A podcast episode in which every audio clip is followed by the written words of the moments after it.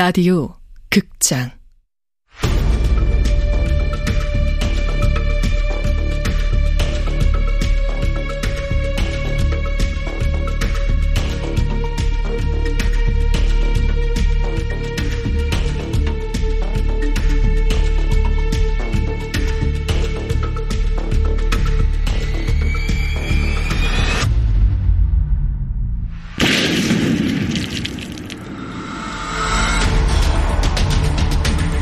원작 이서연 극본 김민정 연출 황영선 열여덟 번째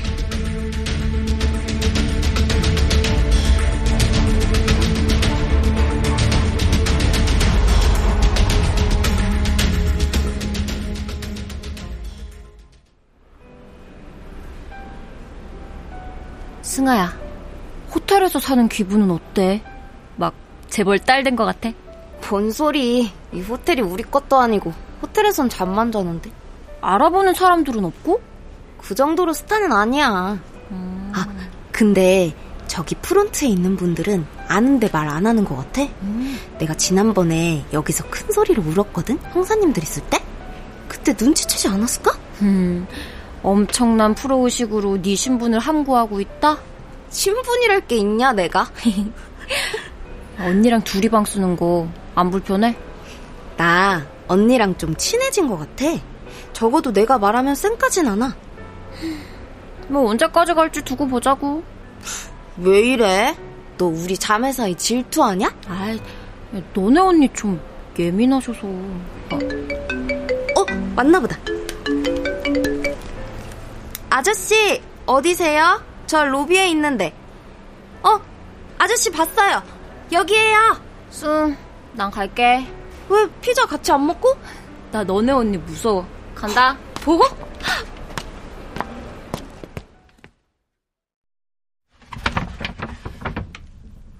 건이는 언니가 무섭대. 언니가 예민해서가 아니라 뭔가 작가에 대한 경외감 때문에 아닐까? 너 걔한테 나 예민하다고 했구나? 아닌데? 언니 피자 안 먹어? 어, 먼저 먹어. 내가 다 먹는다. 다 먹든가. 오늘은 많이 썼어? 아니, 다섯 장면 쓴 거 다 날렸어.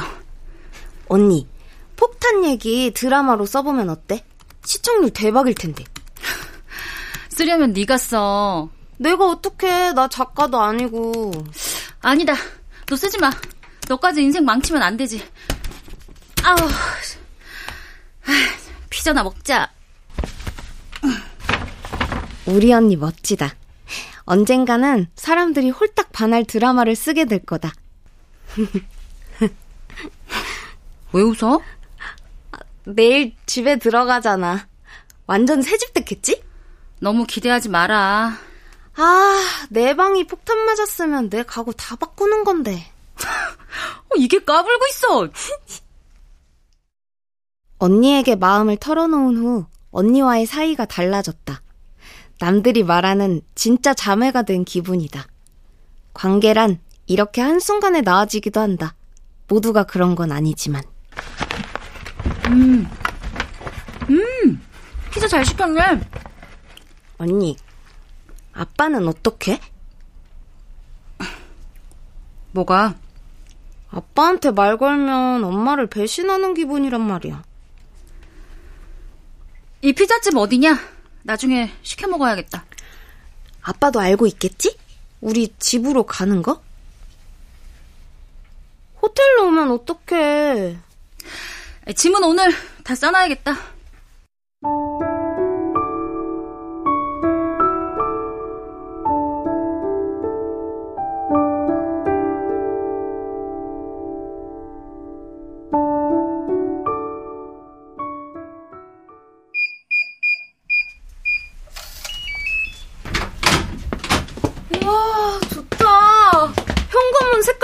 바꾸니까 완전 새 집 같아. 우와, 거실 벽지도 바꿨네. 집 되게 넓어 보인다. 근데 엄마, 거실에 있던 테이블이랑 책장이랑 다 버렸어? 응. 그럼 새로 사야지. 같이 사러 갈까? 천천히 살게. 엄마 혼자 고생하셨어요. 뭐 기술자들이 와서 다 해줬는데. 언니, 언니 방 구경하자. 볼 게 뭐 있어. 아, 자, 봐. 오, 우와, 뭐. 그냥 좋다고. 별거 없지? 엄마 좀 가서 누울게. 아, 네, 쉬세요. 아, 아! 말하면 집이 울려. 신기해.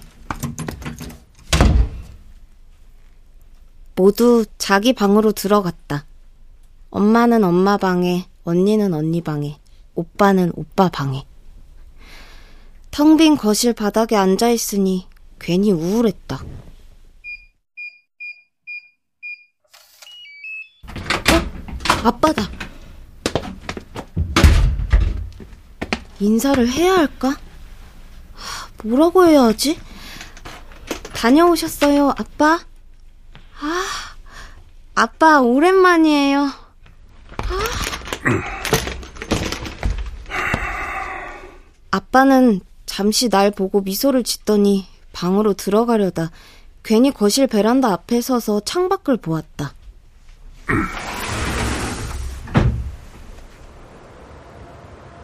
아빠가 베란다 문을 열자 바깥 공기가 들어왔다. 아빠가 폭탄을 터뜨렸다고 하는 사람도 있었다. 808호의 가장 고학력자이자 가정이 가장 버거웠을 인물. 정말 그럴까? 아빠하고는 무슨 말을 해야 될까? 그 동영상 모른 척 해야겠지?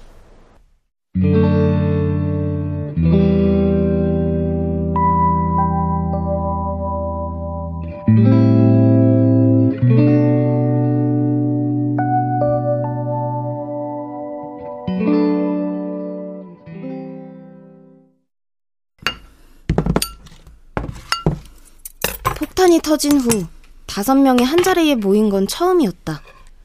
정말 바빠서 그랬는지 일부러 피한 건지 모르겠지만 뭐 폭탄 터지기 전에도 그랬으니까.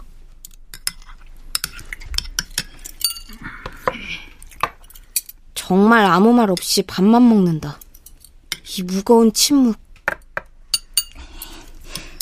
어?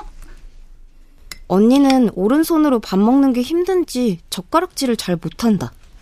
자꾸 반찬을 놓친다. 한 번만 더 놓치면 웃음이 나올 것 같다. 그때 먹어. 아빠가 반찬을 집어 언니 밥 위에 올려줬다. 언니가 감동받으려나? 언니는 아빠의 불륜을 알게 된 뒤 그것에 대해 한마디도 하지 않았다. 깁스는 언제까지 하는 거야? 곧 풀어요. 아, 우리 아빠 정말 분위기 파악을 못 하시네. 차라리 나한테 말을 시키는 게 낫지 않나? 경찰 발표 봤어? CCTV 사진 공개했던데? CCTV?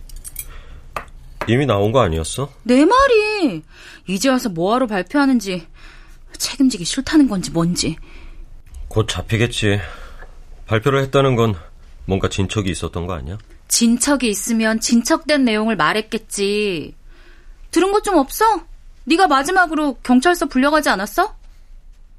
오빠가 대답하기도 전에 언니는 아빠한테 화살을 돌렸다. 아닌가? 아빠가 마지막이에요? 와우. 갑자기 분위기가 싸해졌다. 시한폭탄이 터지기만을 기다리고 있는 것처럼. 밥 먹을 때만이라도 얘기하지 말자. 노이로제 걸겠다. 넌 안 궁금해?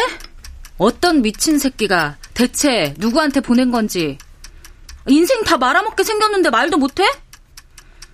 말을 안 한다고 없어지는 것도 아니고 언니는 오빠 말에 대답하면서 눈은 아빠를 보고 있다. 하, 왜 그래 진짜. 네 엄마도 나도 직장까지 잃었어. 네가 무슨 인생을 말아먹었다는 건지 모르겠다. 말은 바로 해야죠. 아빤 폭탄 때문이 아니잖아요. 잠깐, 아빠가 직장을 잃었다고? 나한테 왔다고 하고 싶은 거냐? 그렇게 말한 적 없어요. 누가 보낸 건지 궁금하다고 했죠. 자식까지 소문 하나로 몰아세울 줄은 몰랐다. 정말 소문 맞아요? 그 여자는 조사했대요? 너희가 아빠한테 그런 말할 자격 있어? 뭐 하나 말하는 것 없이 숨기던 놈들이 가족 죽어나가는 글은 뭐고 오피스텔은 또 뭐고 한마디도 안 하던 놈들이 대단한 트집 잡았다. 책임 전가하지 마세요. 그거랑은 엄연히 다른 일이니까. 우린 적어도 배신은 안 했어요. 모르는 놈한테 가족이 지긋지긋하다고 떠들 때는 언제고 이제 와서 가족 노릇이라도 하겠다는 거야? 가족 운운하는 거 우습지 않아요? 두아라. 버릇없이 굴지 마. 그래. 역시 과열된 논쟁을 끊을 사람은 엄마뿐이다. 엄마는 싸늘한 눈으로 아라 언니를 바라봤다. 다시 말없이 식사가 시작됐다. 엄마 아빠 이혼할 거야. 그러니까 그 일에 관해서는 더 이상 말 안 했으면 좋겠어. 어, 어, 안 돼! 왜 이혼하려는지 더 말할 필요는 없을 것 같고. 집은 팔 생각인데 팔릴지 모르겠네. 일단 내놓긴 할 건데 안 되면 대출이라도 받아서 나가야겠지. 적금 깨고 대출 받아서 작은 약국 차릴 생각이야. 엄마. 시간이 좀 걸리겠지. 근교로 나가면 아는 사람도 많지는 않을 거고, 뭐 그런 건 차츰 생각할 일이고. 현이랑 아라는 둘 다 독립해. 많이 주진 못해도 둘 앞으로 든 적금 거 가져가. 결혼할 때 줄 생각이었는데 필요한 때 쓰는 게 맞겠지. 이 대화를 끝내고 싶다. 그냥 식탁을 확 엎어버릴까? 하, 몸이 말을 듣질 않아. 승아는 승아 하고 싶은 대로 하면 돼. 엄마랑 살고 싶으면 엄마랑 살고 아빠랑 살고 싶으면 아빠랑 살고 왔다 갔다 해도 되고 엄마 아빠가 떨어져 있어도 승아 엄마 아빠라는 건 똑같아. 그러니까 너무 걱정하지 않아도 돼. 폭탄은 왜 그리 빨리 터진 걸까? 차라리 지금 펑 터져버렸으면. 난 이혼 안 해. 그래, 아빠. 이혼하지 마요. 하게 될 거야. 난 소송이라도 할 생각이니까. 아니, 난 죽어도 못해. 그런 말도 정이 남아있을 때나 통하는 거야. 마음대로 하세요. 자식이란 놈들. 우리 보고 뭐 어쩌라고요? 아빤 그런 말 할 자격 없어요. 두아라! 그만하랬지? 어떻게 처음으로 의견을 묻는 말이 엄마랑 아빠 중에 택하라는 거라니. 가족이 찢어지는 순간에야 가족 취급을 하겠다는 거야? 진짜 가족이라고 생각하면 그러면 안 되는 거 아니야? 누구도 선택하고 싶지 않다. 그래, 난 애초에 계획이 없던 존재였으니까 이 가족한테 어떤 계획도 망치면 안 되는 존재다. 난 진짜 숨이 막힐 때도 폭탄이 터져 사람들한테 괴물 취급 당할 때도 참고 또 참았다.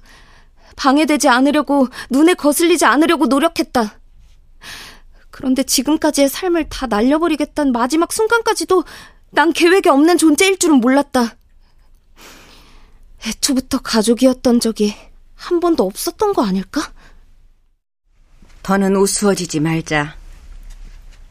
말했잖아. 죽어도 안 바뀐다고. 언니랑 살게요. 어차피 두 분 다 저랑 살기 싫잖아요. 난밥못 해준다. 네가 알아서 해 먹어야 돼. 그만하자.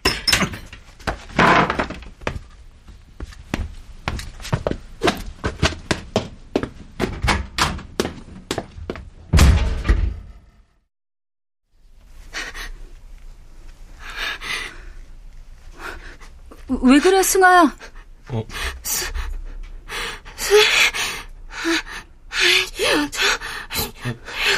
승, 승아야! 어, 어디 가는데? 어, 승아야!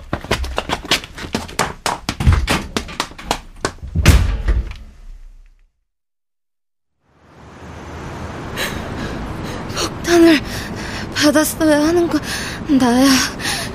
아니, 처음부터 존재하지 말았어야 해.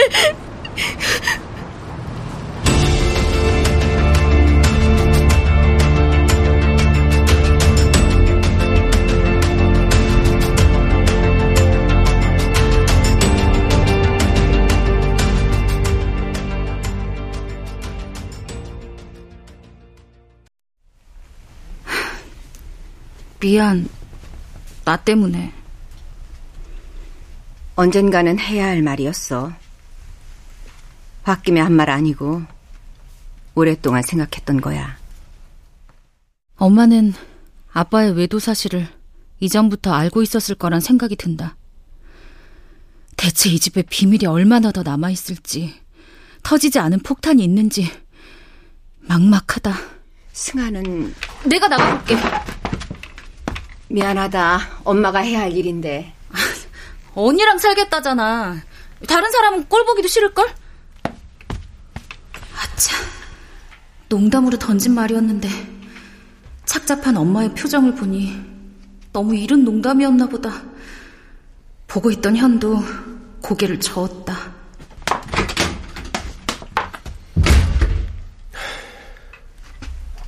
괜찮으세요? 혼자 있고 싶다. 저도 사무실 나가볼게요.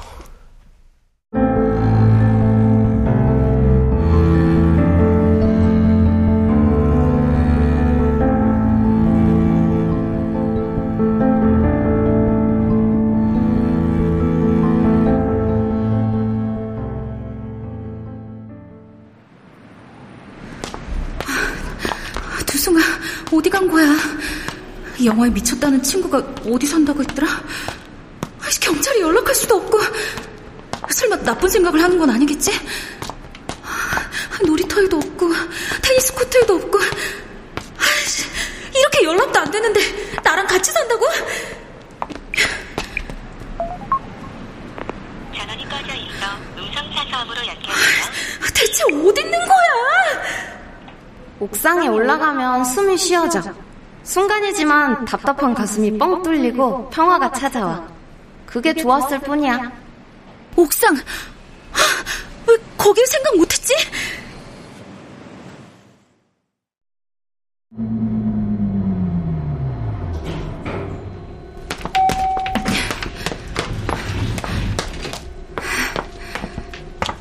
설마 죽을 생각은 아니겠지?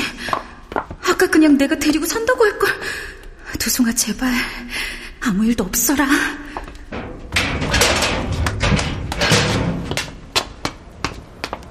옥상 문을 여는 순간 시원한 바람이 얼굴에 닿았다.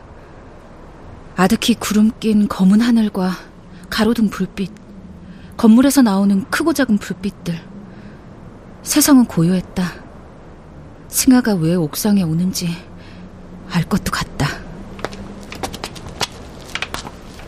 승아, 두승아, 여기 있니? 언니야? 아, 넌 대체 잠깐만 기다려. 너 이 전화만 받고. 네 형사님, 이번에는 또 무슨 일로? 범인 검거했습니다. 고생 많으셨습니다. 내일 오전에 언론 발표가 있을 겁니다. 그 전에 알려드려야 할 것 같아서요.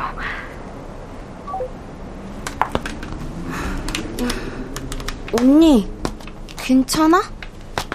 승아야, 범인 잡혔대.